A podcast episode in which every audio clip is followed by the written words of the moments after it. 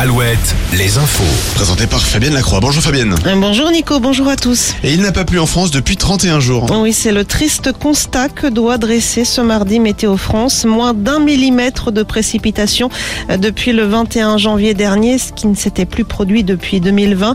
L'inquiétude grandit concernant le niveau des nappes phréatiques déjà bien épuisées par la sécheresse de l'an dernier.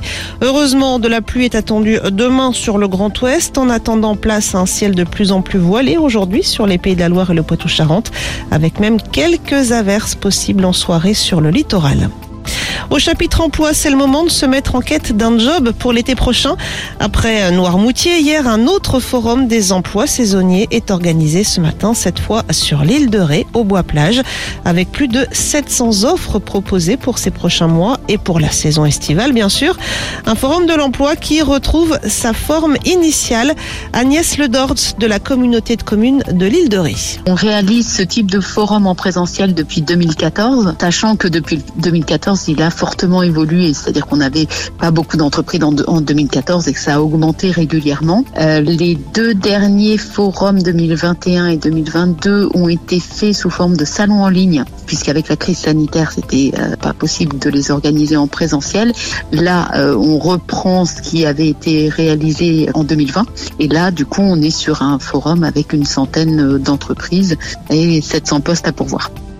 Euh, François Ruffin, ce matin dans la Vienne, le député de la France Insoumise vient apporter son soutien aux femmes de ménage de la centrale nucléaire de Civaux. Ces dernières sont en grève depuis plus d'un mois pour demander de meilleurs salaires. Et réveil aux aurores pour Emmanuel Macron. Oui, le chef de l'État lui passe son début de matinée dans les allées du marché de Ringis au contact des Français qui travaillent tôt, souligne l'Elysée.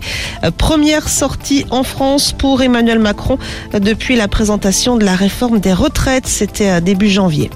Joe Biden lui était hier à Kiev pour une visite surprise à Volodymyr Zelensky. Le président américain a promis la livraison d'armes supplémentaires à son homologue ukrainien, Joe Biden, qui a rejoint la Pologne en soirée. Les sports avec du foot ce soir, les filles de l'équipe de France peuvent se contenter d'un match nul face à la Norvège si elles veulent remporter le tournoi de France. Les Bleus jouent à Angers au stade Raymond Coppa, coup d'envoi de la rencontre à 21h10.